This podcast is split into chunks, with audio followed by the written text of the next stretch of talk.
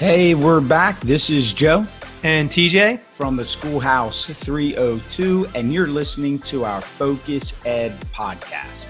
Focus Ed is your educational leadership podcast. In every episode, it's our mission to focus on one aspect of teaching and leading in school so that you can make progress in your district, school, or classroom with even more knowledge, better understanding, and a clear direction on what to do next for your students and staff. In each show, we ask an expert guest to join us and we dissect their work and tons of other information about leading better and growing faster in schools. We're only doing 14 episodes per school year, and we hope you'll listen to all 14. The guest list is incredible. Don't miss a single show. And do us a favor please like, share, and follow Focus Ed on SoundCloud, iTunes, and our website, theschoolhouse302.com. And now for another episode of Focus Ed.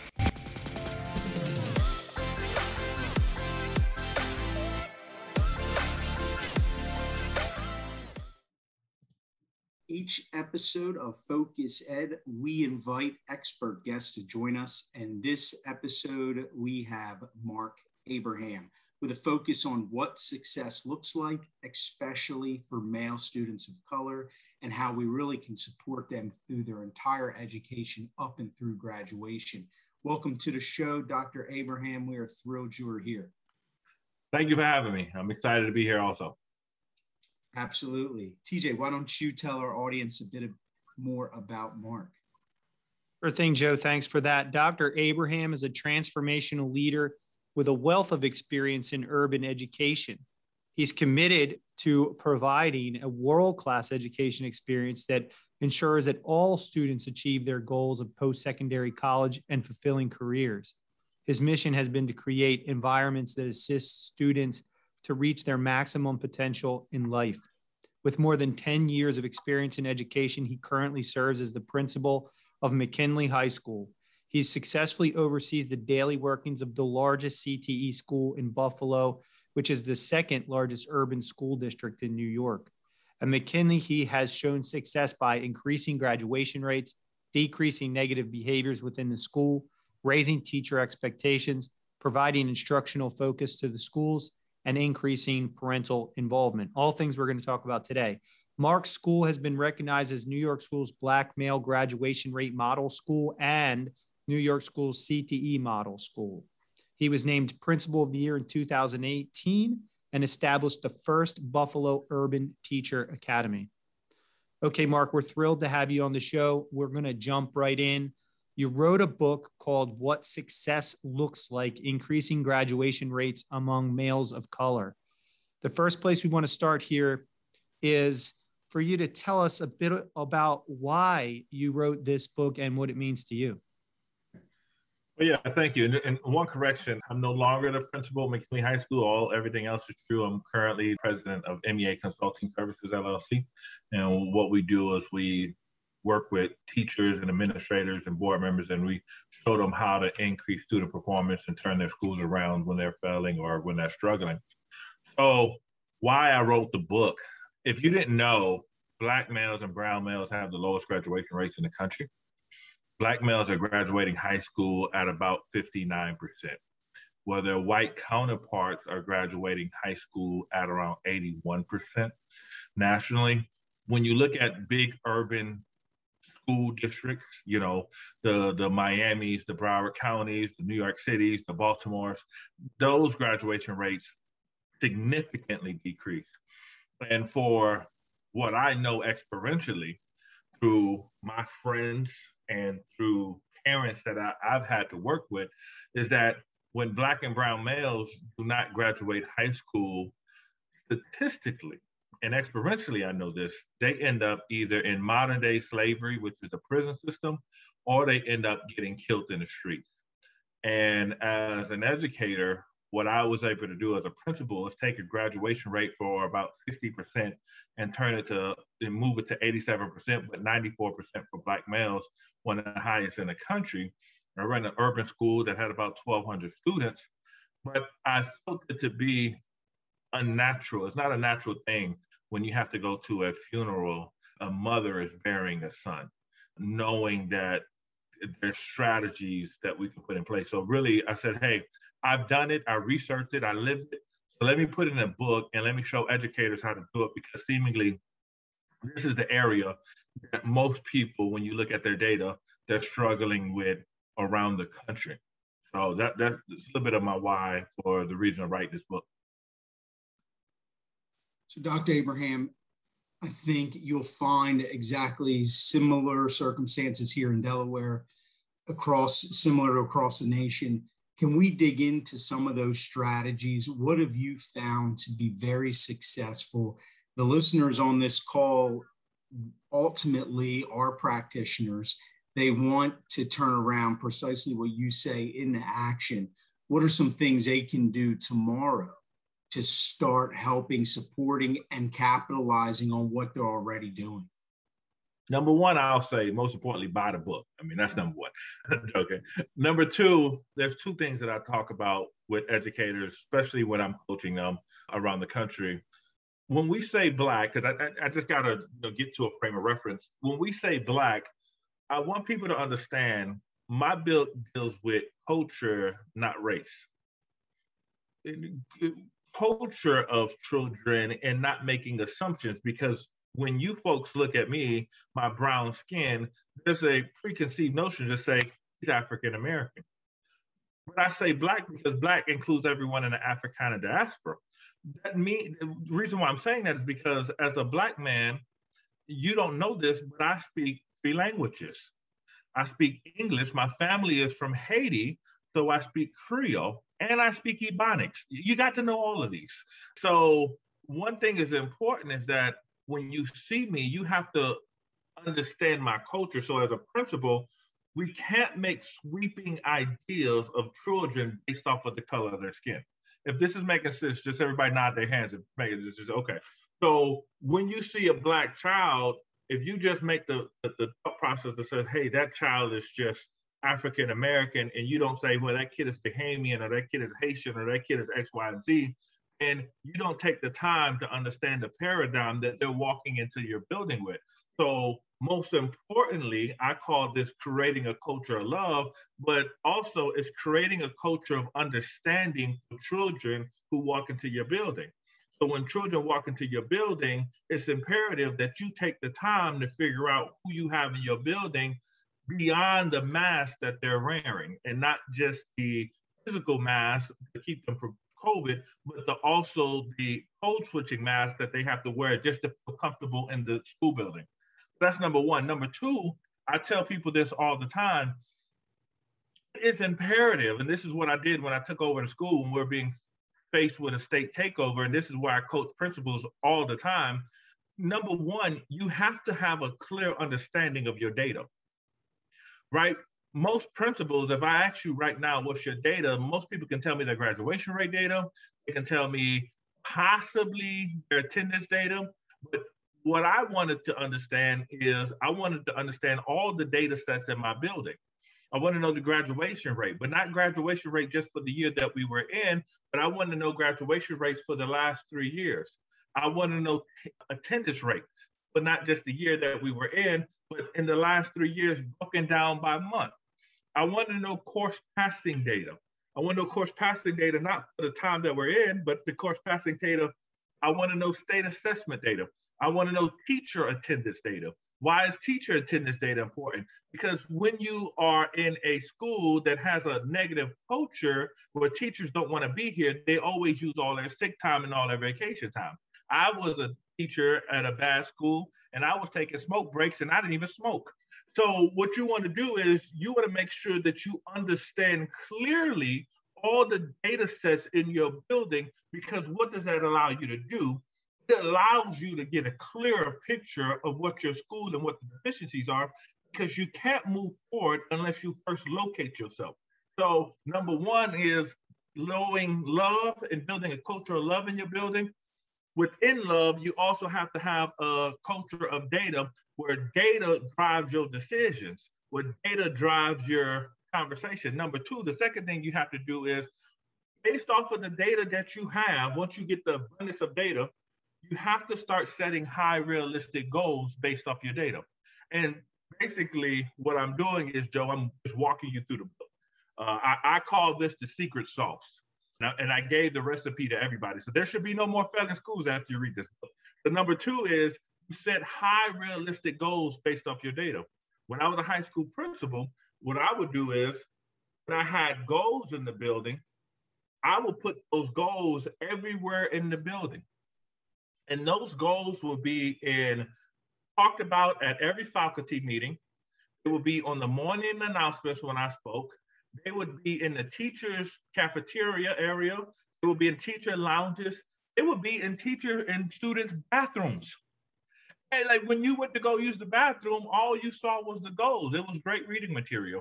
So everyone knew what the goals were, what the directions or where we're going.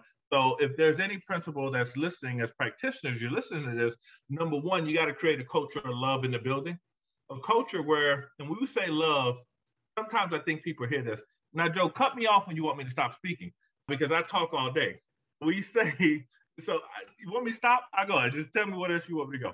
You're going to ask me another question. My bad. I'll, I'll, I'll thank you there, Dr. Abraham. I think, no, we're captivated by what you're saying.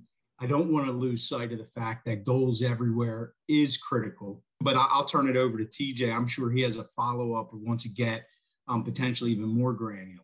TJ? Yeah, thanks for that. Yeah, and we definitely aren't going to cut you off. We want to hear everything that you're willing to share here on the show, but also for our listeners. I th- what I what I really like about what you're saying is it transcends the grade configuration because I think a lot of people think when we talk about high school graduation that that's a high school problem and it really starts a lot younger than that in terms of setting students up for success to take those high level courses to prepare them for college and career. I wonder if you could kind of talk a little bit about that in terms of the continuum and getting kids ready because you you mentioned it's in your bio and you mentioned also in the book and elsewhere that it is about setting realistic goals, but also high expectations for our students so they're ready for their post secondary experience. What does that look like in terms of what they're doing in high school? Man, that's a that's a that's a great question. That's a loaded question. Let me try to break it down. When I when I say high realistic goals, what I want people to understand is that when you folks read the book, do not read it like some people like to read. Some people like to read backwards to forward, or they just like to pick chapters that they like and just know. Read it from A to Z, right? Because I'm taking you through like steps that build upon each other. So when you talk about setting high realistic goals, I set high realistic goals based off of previous year's data, TJ. So what you're doing is you're looking at your test scores, you're looking at your course passing data goals, you're looking at how many kids are in AP, and then you look at it for three to four years because that gives you a baseline. So when you have that baseline, then you say, okay, I'm here. Now I want to get here. How do I do that? Right? One example. If I ask you to, you know, you we hear people in January say ridiculous things. When gym memberships are at its highest, people say things like, you know, I've been eating since September. And now in January, I want to lose 35 pounds. That's high, but it's not realistic, right?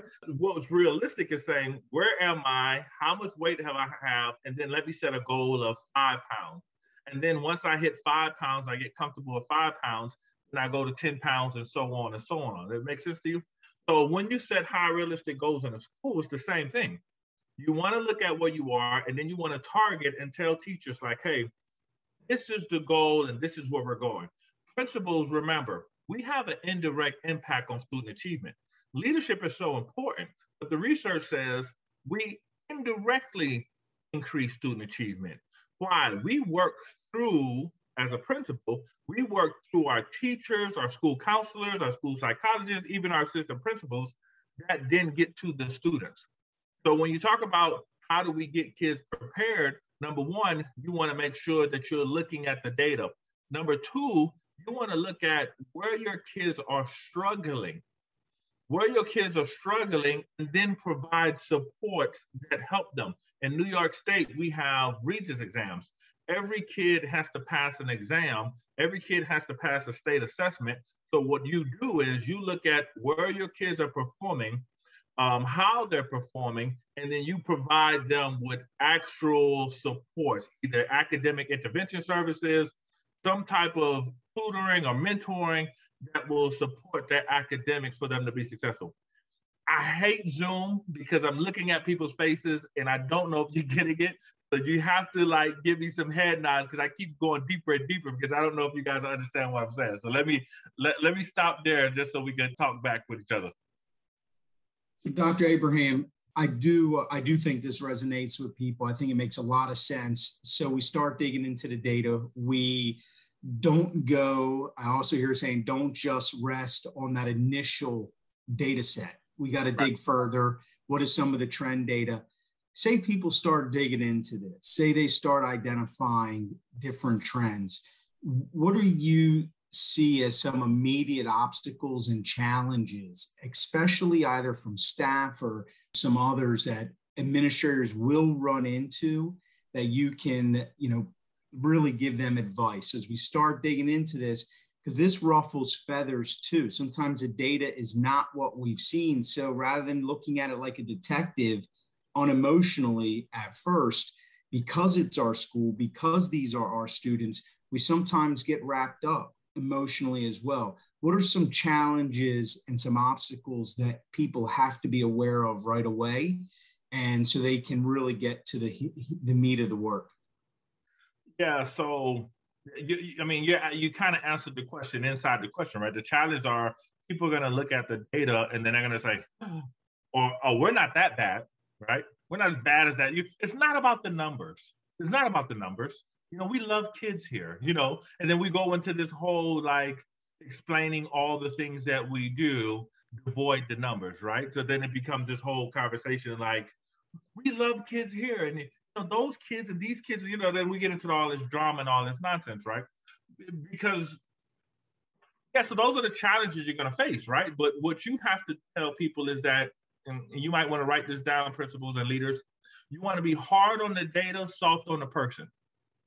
Hard on the data, soft on the person, meaning we're going to attack the numbers, but as the people that are doing the work, I'm going to encourage you and motivate you what you have to do as a leader is when you start to build this data back and you start to look at your schools and you start to break your school down scientifically, what you have to do is start to get small wins.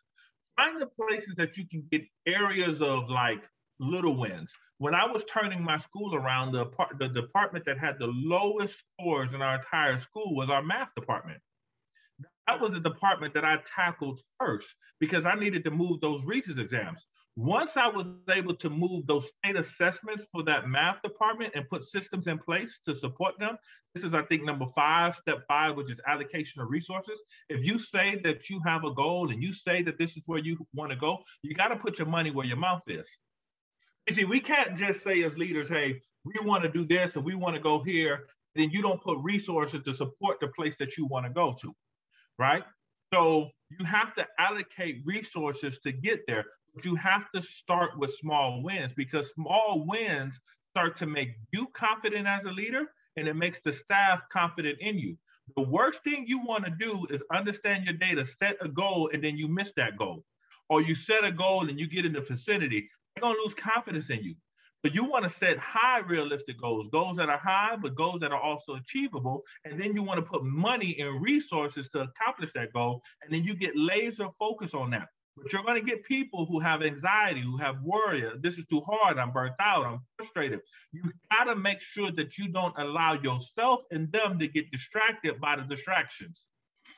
Don't get distracted by the white noise and the things that people are going to throw because what's going to happen is once you start to press this lever, this is why you get a coach or you get somebody, I don't know what these gentlemen do, but you get people to work with you because what's going to happen is once you start to press those levers and start to move people, they get agitated and get irritated and now they're frustrated with you as a leader. And then you're going to see blowback and you're going to see kids getting kicked out for no reason. And you're going to see all of these things going back because people don't want to focus themselves on something that they find strenuous. When I was working on my dissertation, Dr. Thompson, you might be able to talk to this. When I was working on my dissertation, the work was so labor intensive. I'd rather clean my refrigerator than finish that doggone dissertation. It was tough. So, but sometimes when things are tough, you want to disengage. So that's going to happen in your school. When you're trying to work out and you're trying to lose some pounds, what happens? Your body says, I want to eat a honey bun. This is ridiculous.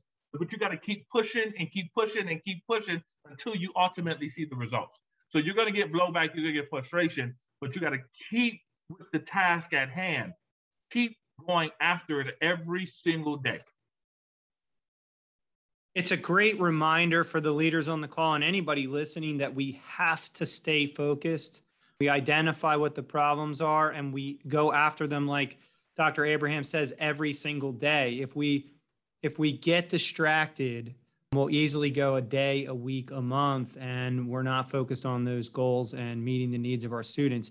I want to switch gears just a little bit and ask some uh, um, some of the additional questions that that Joe and I typically prepare for school leaders to help us in terms of our thinking about how school should be done and how you've brought yourself into this position now helping schools around the country. The first is if you were going to improve the student experience in every school, what would we do? First thing you want to do is a great question. And, and for all the leaders on here, let me tell you this. I didn't get these questions beforehand. So if they give these questions to people beforehand, they got time to think about it. You know, I, this is cold turkey. What I would do is number one is we have to take time to listen to the kids. You you have to put a system in place where student voice is appreciated and is valued. Number one, number two is once you start to hear their voice and what's important to them, you also have to realize that school should be fun. You don't have like I find it so confusing. It's like we want to do work and then we want to have time to play as if they can't happen at the same time. School should be my motto is always work hard and have fun, have fun and work hard. Do them at the same time. Kids should love to come into the building. Here's an acid test on your culture do you see kids just lingering around the building all the time and they don't want to leave? You got you got something special going. If they don't come to school and they want to just quickly leave out the building, you got something where they don't feel comfortable. So to make school better for kids is you, you got to hear their voice. School should be fun. It should be that they're working hard, and then we got to raise the expectation. Because when I tell people to create a culture of love, oftentimes they hear something like low expectations. Low expectations mean that you hate children. When you when you lower the bar and you let them do anything that they want, that means you don't care about them because you know good and well when they leave out of this building, no one is going to have those low expectations because they won't be successful. So you got to raise the expectations for the children, make them work hard, make them have fun, tell them that you love them, and then raise the bar because once they start accomplishing high success, they are prepared for the real world and they're prepared to go out into the real world and conquer anything. And that started with a school leader that believed in them, loved them, cared about them, made sure that school was and listened to them and pushed them and challenged them to be great. No, thank you very much wanted to ask you, you know, have switched roles recently, no longer principal, you're now in a, a different role. For you to feel like you've made a great impact over the next three to five years, what does that look like? Man, man, Joe, that is a great question, brother. I tell you, that is an awesome question, and I haven't, I haven't really thought about that. Right, my my ultimate vision, and I, I I'll share this with you. and Anybody, I don't know how many viewers you get, but my ultimate vision is that for black and brown males, that graduation rate will mirror their counterparts. That will, we will be able to say that our black males no longer are graduating at 59% or 50%, that they'll start graduating high school at 80, 90, and 100%. Then after that, I think I'll retire.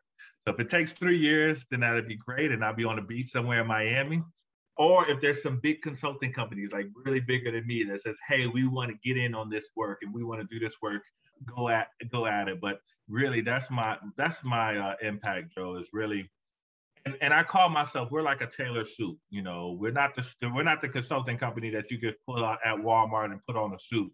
We we tailor it specifically for your school so that it has your name on the inside of it and you feel real good when you put the suit on. So my goal is to change the paradigm in the country and let people know that you know when you look at my book, there's I just stop right there. You look at my book, I, I have kids that graduated from my high school. All these kids graduated from my high school and I intentionally didn't put them in suits or cap and gowns.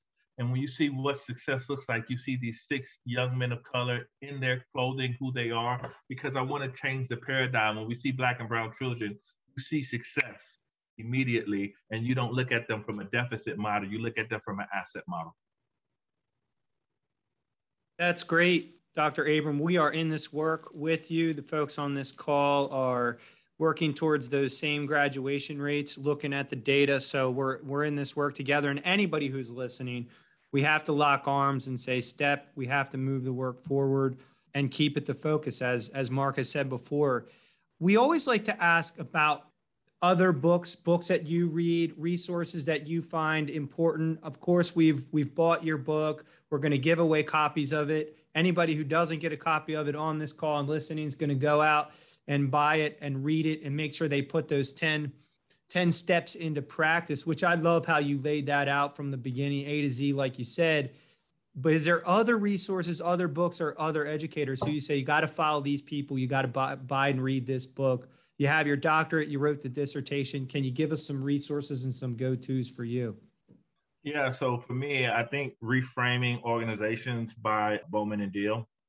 They they they talk about leadership because it, here's one of the biggest issues that principals and superintendents have in in their work is that we're only taught to be instructional leaders and everybody says hey you got to be an instructional leader you got to be an instructional leader i promise you educators most people do not understand hallinger's work and what it means to be an instructional leader.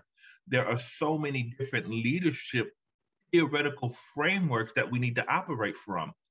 But if you're only thinking that you're going to be, and I'm sorry if this messes with your paradigm, if you're only thinking that you're going to be an instructional leader and that's it, you're going to have a difficult time at the secondary level when there's so many complexities. I'm sorry I dropped that at 430, but the reality is you want to understand different leadership theoretical frameworks that you could operate from. So you could operate from Bolman and Deal's four frames. You could operate from a culturally proficient leadership model. You can operate from uh, a transformational leadership model, especially when you're running a organization that's so complex, like a secondary school or a middle school.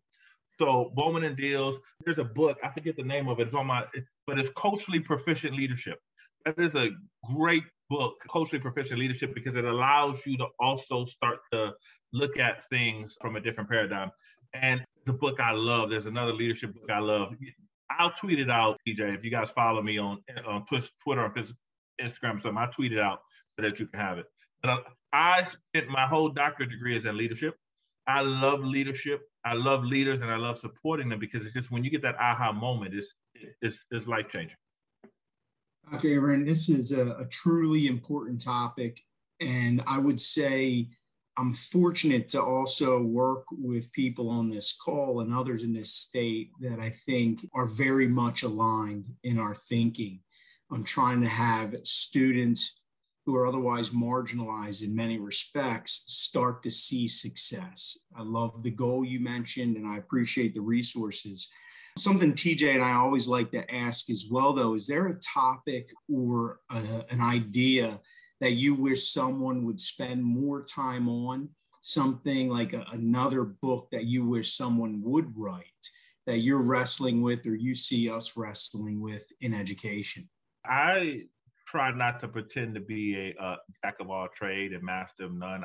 You know, my my area expertise is leadership. And again, what I just said just now about helping school leaders understand different theoretical frameworks is huge. I'm, I'm, I'm struggling with it because I might write that as my next book because most leaders, and it's like trying to put everybody in like a square hole. It's like saying, everybody, if you ask most educators, they will quickly say they're an instructional leader. But the research does not support that paradigm for school turnaround. And I know this messes people's minds up, and I know they, they grapple with that. But I also know that when you ask a person what it means to be an instructional leader, most principals will just say, "Hey, you just you just got to focus everything on instruction." Hmm. What about the union? What, what about discipline? What about behavior issues? What about the culture? What right? Like so then then if that's the case, and once you take a professorial role, you're always going to have that individual that says, "Well, did you teach chemistry? Did you teach CTE? You did like, right, right." Then now you got to like backstep and just. So there's so many other frameworks that a leader can operate from can help support them in the work, and a framework that might resonate with them as a leader more than this leadership style. But again, I would say for a principal that there's a leadership book and it walks you through different leadership styles because you have to know your leadership style. I can't, sometimes I'm working with leaders and they don't understand. So when I say theoretical framework, I'm simply saying this is the house that you look at an issue from. So when, when people are arguing critical race theory, and I'm listening to them and I'm like, you guys don't even understand what that means, and you're arguing it. Simply is saying, this is the paradigm that I look at the problem from. These are the lenses, like like uh, Joe has glasses on, whatever the brand of those glasses are, that's the lens that he's looking at the work from. So a book that I would say is helping leaders figure out their theoretical framework, their leadership style, so that they can apply it and use it consistently to create success in their building. Mark, that's an awesome place to wrap up in terms of leaders doing kind of a self inventory. Anybody listening here of their own leadership style, their own theoretical framework, how they bring themselves to work, and how they can use those strengths to reimagine school, help students who wouldn't have otherwise maybe graduated, as you've said before on the show here today. I want to ask you this as a final question. Is there anything that we didn't cover that you'd like to add for the audience, a request, some parting words? Most times when I'm speaking, I'm going for about two hours, man. So this 30 minute thing throwing me off, man. I'm trying to get everything, I'm trying to give you guys everything I have in this small moment. I, I would just say it's hard to know anyone else until you know yourself.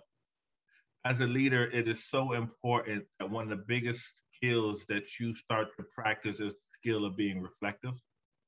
Really reflect on your practices, reflect on your culture, reflect on who you are, reflect on your leadership style, reflect on your day. How did I treat the person this day? What did I say? Take, take the time to, to do reflection. And, and really, I, I'm so proud of each and every one of you.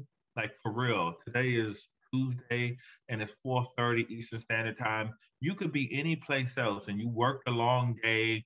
You you dealt with everything that you had to deal with on a Tuesday, and you still decided consistently to come onto this podcast. I am super proud of you, and I think that you guys are amazing. Keep up the good fight of faith. Take care of your mental health, folks, and, and create a culture that that's important. Create a culture where we say our mental health and our physical and mental well-being is important and you have to demonstrate that by leadership. Go to the gym find opportunities to laugh make sure that you're being protective over your diet. Make sure leaders promise me that you take a lunch. I can't take a lunch it's cra- take a lunch take 30 minutes take a break you have to do something for you every single day if you're not there was a research study that came out and they during COVID that said about 75% of principals wanted to leave the profession. We can't have that happening. You're important, you're special. I believe in you and I thank you for the work that you're doing. Those are great parting words. It's hard to know anyone else if you don't know yourself. You heard it here first on Focus Ed. Dr. Mark Abraham, we appreciate him. A virtual round of applause, please, from our live audience. You'll hear this after it goes into production as well. If there anybody on the call who wants to hear it again, I certainly am going to listen to this one over again. Don't forget to follow the schoolhouse302.com for podcasts, blog posts, books to read, and more. We'll be back soon with another episode of Focus Ed. Until then, stay focused. And that's what you heard from Dr. Mark Abram today. And now a word from our sponsors. Hey, Joe, you know what leaders need these days? What's that, TJ? Sleep, a good night's rest, self care. We've heard it over and over and over again from our guests on the podcast that you can't pour from an empty cup. Leaders need sleep. One of the number one ways you can replenish yourself and lead better is a good night's sleep. I hear you, but you know what? I'm so tired. I don't even like thinking about, you know, getting a good night's sleep. But, you know, do tell, how do we go about getting better sleep? Well, I think that's part of your problem is you need a better bed. It always starts with the bed. That's why we recommend Ghost Bed, our sponsor, with 30,000 plus five star reviews. Their patented sleep and cooling technology gets you to sleep faster and longer than any other bed. That's right and their handcrafted mattresses come with a hundred and one night at home sleep trial and a two times the industry standard warranty. They're absolutely certain that their beds will work for you. And with free shipping within 24 hours of your purchase, it's fantastic support from the company. And guess what? Just for being a listener at the Schoolhouse 302, you get 30% off with the use of our code SH302 at checkout. You go to ghostbed.com. You get some sleep so that you can lead better and grow faster. You use SH302 at checkout. Absolutely. And last thing, even if you don't need a bed, you're thinking, wow, I would love to try out Ghost Bed, but I just bought a bed. Refer someone else for a bed at ghostbed.com. You'll get a hundred bucks for helping someone else get a good night's rest. Wow, that's 30% off with SH302 code at ghostbed.com. A hundred bucks for your referral if you get somebody else a good night's sleep. Better sleep for you, better leadership. Ghostbed.com. You can't beat it. Ghostbed.com.